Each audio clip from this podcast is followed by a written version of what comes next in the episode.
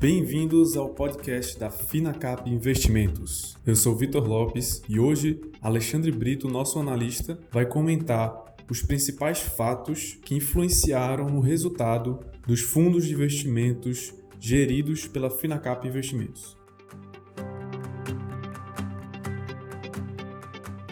Bom dia a todos. A gente está mais uma vez criando um novo canal de, de, comunicação com nossos investidores e, e, com nossos parceiros. A gente, além da, da, das nossas cartas que nós escrevemos mensalmente, comentando bastante sobre a nossa filosofia, as posições e as estratégias em cada um dos veículos que a gente administra, como também a nossa visão para o cenário, é, as perspectivas para o futuro e, e, realmente o que a gente está vendo e as decisões que a gente vem tomando. Né? É, além da nossa carta, a gente está bem presente pelos e-mails, Instagram, WhatsApp. Recentemente a gente também abriu esse canal de podcast. A nossa ideia hoje é comentar um pouco de como foi o resultado dos nossos fundos referente a março de 2020. E aí, para isso, eu queria começar falando sobre o nosso fundo de ações, o Finacap Mauristad FIA. Até para reforçar a ideia dessa apresentação, não é a gente exaurir no detalhe as nossas estratégias e as nossas teses para cada uma das posições. Isso a gente faz muito bem na nossa carta. A ideia é dar uma visão geral e um resumo de tudo que aconteceu aconteceu no mês. Né? Então, o nosso fundo de ações Finacap Mauro Estado FIA teve um desempenho no mês de março de menos 27,30% contra o Ibovespa de menos 29,9%. Isso entregou um prêmio sobre o índice de mercado de 2,6%. Março foi marcado como um mês bastante superlativo que vários recordes foram quebrados e um deles, que foi o pior mês para a Bolsa em termos de desvalorização nos últimos 22 anos. Referente à, à, estratégia que o fundo vem tomando em relação aos setores que é investido, a nossa maior concentração hoje, e a gente taticamente aumentou a exposição nesse setor, é o de energia elétrica. A nossa tese nesse setor é que é um setor bastante resiliente, é, a gente tem participações em empresas pelo setor de energia elétrica que são transmissoras de energia, que é praticamente um negócio de infraestrutura, e, e para essas empresas a gente não vê risco de, de nem de crédito, nem risco de insolvência. É, são negócios conhecidos no mercado de ações como praticamente negócios de renda fixa. São empresas que têm uma receita contratada e recorrente, sem variação por, pela oscilação da demanda. Né? e a gente consegue ver que foi um dos setores que teve a menor contribuição de desempenho negativa para o mês. Então foi um setor que se mostrou muito interessante para a defesa dos nossos investidores. O segundo setor que a gente tem uma exposição relevante é o setor de bancos. No setor de bancos, a gente enxerga realmente que 2008 ela foi uma crise muito pautada no sistema financeiro. O, os bancos foram o epicentro da crise e, e os grandes vilões que levaram a, a realmente um, uma, uma recessão que, que o mundo viveu. Porém, no momento atual, a gente enxerga que provavelmente os bancos eles vão ser o meio para a solução, eles vão ser as ferramentas que os governos irão utilizar para conseguir estimular a economia na ponta. Né? Hoje, a gente enxerga que os bancos têm balanços muito mais robustos do que tiveram em 2008. O índice de Basileia, que é o índice que exige a solvência dos bancos, é o mínimo requerido de 10,5%, e os bancos brasileiros têm sua estrutura é, mais de 17%. Né? Também no índice de liquidez, o, os bancos têm duas vezes o, o mínimo requerido para suas operações. Né? Então a gente vê os bancos de uma forma muito robusta, a gente não enxerga é, risco de sistema de contágio no mercado interbancário. Pelo contrário, né, a gente vê inclusive os bancos como um dos setores que deve se comportar como uma boa, boa locação para a retomada econômica, já visto que eles devem se beneficiar bastante de uma volta do crescimento. Além disso, são, é um setor que historicamente ele é bem defensivo, são empresas que pagam bons dividendos e tem balanços muito fortes, como eu comentei. Né? Porém, o, mercado vem precificando diferente, o mercado colocou os bancos a níveis de valor intrínseco do que eles eram negociados lá em 2008, 2009, que foi a grande crise financeira. Então a gente vê realmente como uma grande oportunidade os bancos no momento que vivem hoje a preços do que viveram em 2008. Então é um setor que a gente tem mantido uma exposição. Outro setor que também tem uma participação relevante no fundo, é o de petróleo e gás, e aí especialmente entra-se a Petrobras.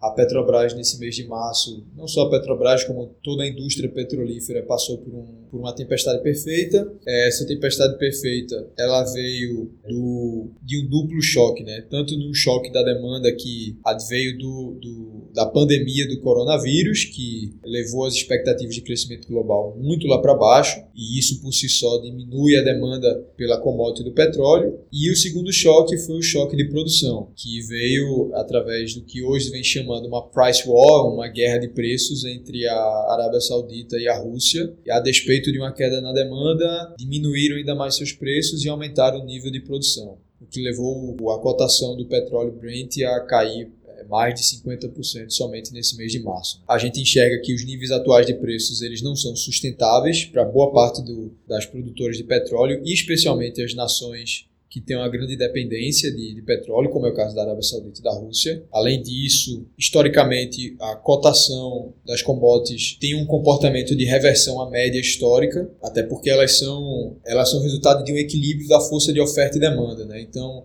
aos níveis de preços atuais, provavelmente boa parte dos produtores devem cortar suas produções, os níveis de investimentos no setor devem diminuir e por si só deve levar ao aumento de preço, que é o que já vem acontecendo. A Petrobras já anunciou cortes nas suas produções, reduções nos seus investimentos e a gente entende como medidas salutares da, da equipe de, de direção da empresa. Né? O plano de desinvestimento da Petrobras se mantém, obviamente, que desde que os ativos sejam negociados a preços que façam sentido para a Petrobras. Né? De toda forma, a gente vê hoje a Petrobras negociando a um, a um valuation do que, do que foi em 2000 e, em 2015, né, que foi a grande crise do choque do petróleo. Uma queda também vertiginosa no, no preço da, das, do, da, do, petróleo. Então a gente vê realmente um, uma oportunidade porque a Petrobras de 2015 para cá evoluiu bastante. É, se tornou uma empresa muito mais saudável, com um índice de, de endividamento muito mais confortável, governança corporativa muito mais robusta. Então a gente tem uma visão positiva para o setor. Né? Além disso, essa queda no petróleo ela pode ser entendida, inclusive, também como uma medida de estímulo, né? principalmente para as nações que são grandes é, importadoras de, de, de, de, petróleo, como é o caso da China. Então, para as empresas que, que são grandes consumidoras de, de petróleo, é, aos níveis de preços atuais, estimula-se muito o nível de consumo da, da commodity. É, outro segmento que foi bastante positivo para esse mês foi o setor de mineração. Dentro de mineração, nossa maior exposição é na companhia Vale do Rio Doce. Para essa companhia, a gente viu as cotações do, do principal produto dela, minério de ferro, se desvalorizando muito pouco do que, do que a gente viu em todo o movimento do mercado.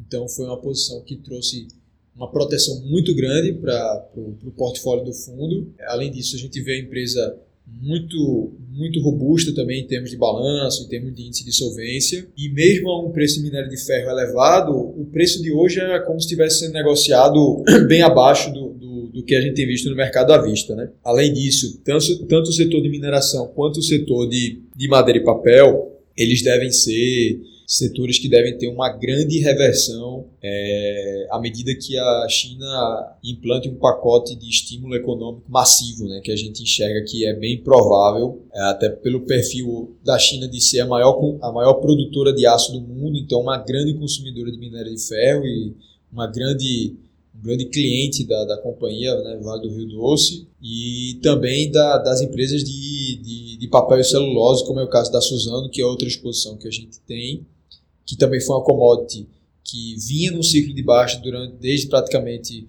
2019, mas que nesse ano a Suzano anunciou recentemente o aumento dos preços, que não, que não acontecia desde 2019. A Suzano é a maior produtora de celulose do mundo e a que tem o menor custo de produção. Né? Então, praticamente, os movimentos que ela toma, de tanto de nível de produção quanto de preço, mexem com todo o mercado. Né? Então, a Suzano é uma empresa que, que também faz parte do nosso portfólio e também se mostrou bastante defensiva e tem um, um horizonte bem interessante como uma opção de investimento para o longo prazo. Né?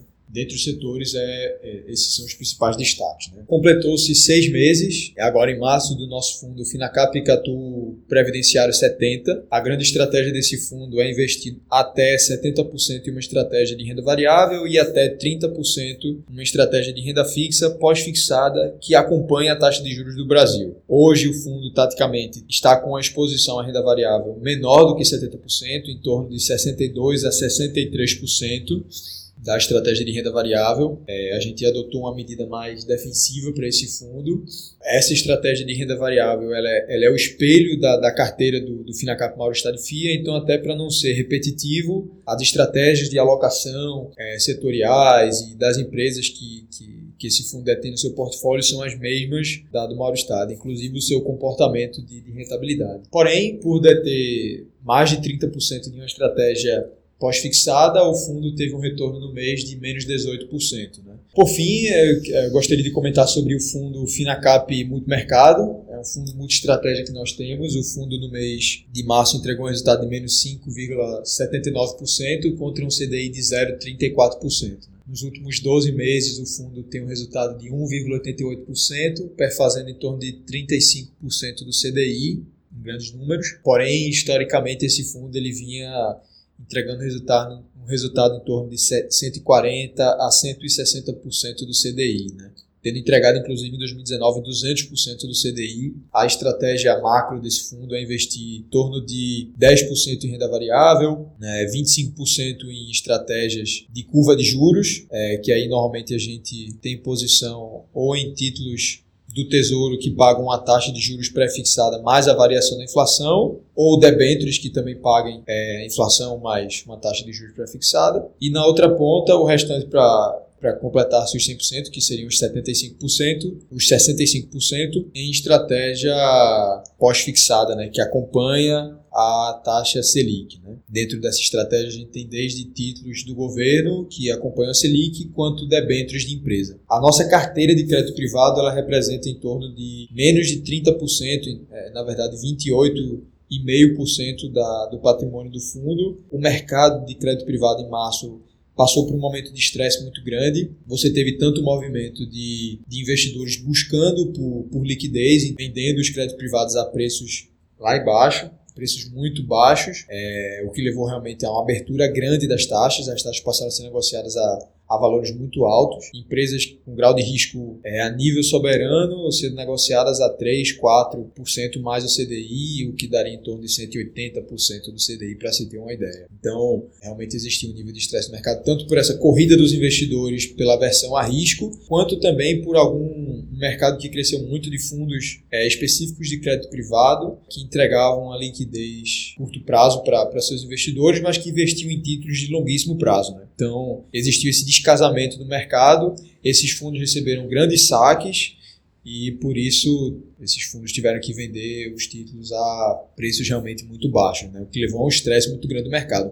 Não foi, não foi por si só uma, uma exclusividade do Brasil. Né? Até os Estados Unidos, que tem títulos de empresas maduras, extremamente sólidas, é, também apresentaram é, níveis de, de, de, taxas que não se via desde 2008. Né? Então também lá se passou um estresse muito grande. Né? A gente não vê o movimento atual como um movimento simplesmente por um risco de crédito. Claro que alguns emissores podem se entender que existe um risco de crédito, principalmente aqueles mais endividados, que não é nosso caso. A gente preza por uma carteira bastante diversificada e por empresas que tenham conforto maior na, nos seus balanços e principalmente setores resilientes e que conseguem navegar bem pelos estresses financeiros, mas é, o movimento do, no mercado de crédito não foi somente por um risco de crédito, realmente teve esse fator técnico de uma corrida por liquidez. Né? A gente taticamente reduziu nesse, no nosso fundo multimercado a, a participação no mercado de renda variável. É, hoje a alocação nessa estratégia é um pouco mais de 6%, sendo que essa estratégia foi a que mais contribuiu com o resultado negativo. Sobre essa estratégia, é, realmente é a mesma carteira do nosso fundo de ações, a gente faz uma gestão única de, do, dos nossos portfólios de ações. Então, os comentários referentes a esse setor foi realmente o que a gente já tinha comentado. Outro que também passou por um por um estresse foi o mercado de títulos do governo atrelado à inflação, que voltaram a, subiram, as taxas subiram bastante, o que comprimiram também bastante os preços. Né?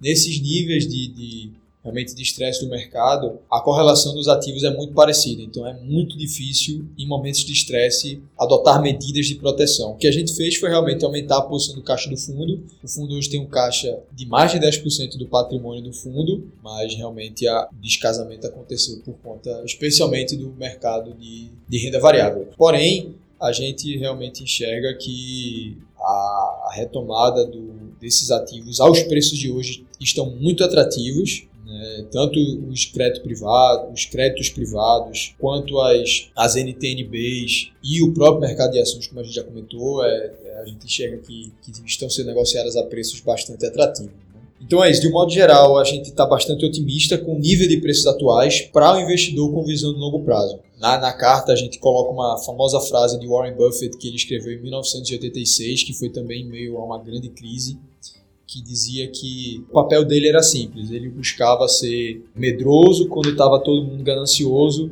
e ganancioso quando estava todo mundo medroso. E o que a gente tem visto aqui é os índices de medo dos investidores estão a mesmo níveis do que estiveram lá em 2008. Então a gente enxerga que o momento atual é um momento de bastante oportunidade as empresas, os títulos, os papéis, os ativos estão muito baratos. É, a gente realmente enxerga que é um momento de estresse, é um momento que economicamente deve trazer impactos, porém a gente tanto nas nossas carteiras de ações quanto nas nossas carteiras de créditos, a gente busca realmente empresas de primeira linha, empresas que vão não somente conseguir passar por essa crise, que é mais uma de muitas outras que elas já passaram, é, como também muito provavelmente saírem até melhores assim mais participação de mercado, melhores resultados. Então essa é a nossa mensagem. É, eu recomendo que, que leiam a nossa carta mensal, lá a gente detalha ainda mais as nossas posições e nos colocamos à disposição para tirar qualquer dúvida via WhatsApp, via e-mail, qualquer canal, via Instagram também. A gente está completamente aberto. A gente, a gente começou a trabalhar mais os podcasts e a ideia é realmente a gente usar esse canal para estar cada vez mais perto dos nossos investidores e dos nossos parceiros. Um abraço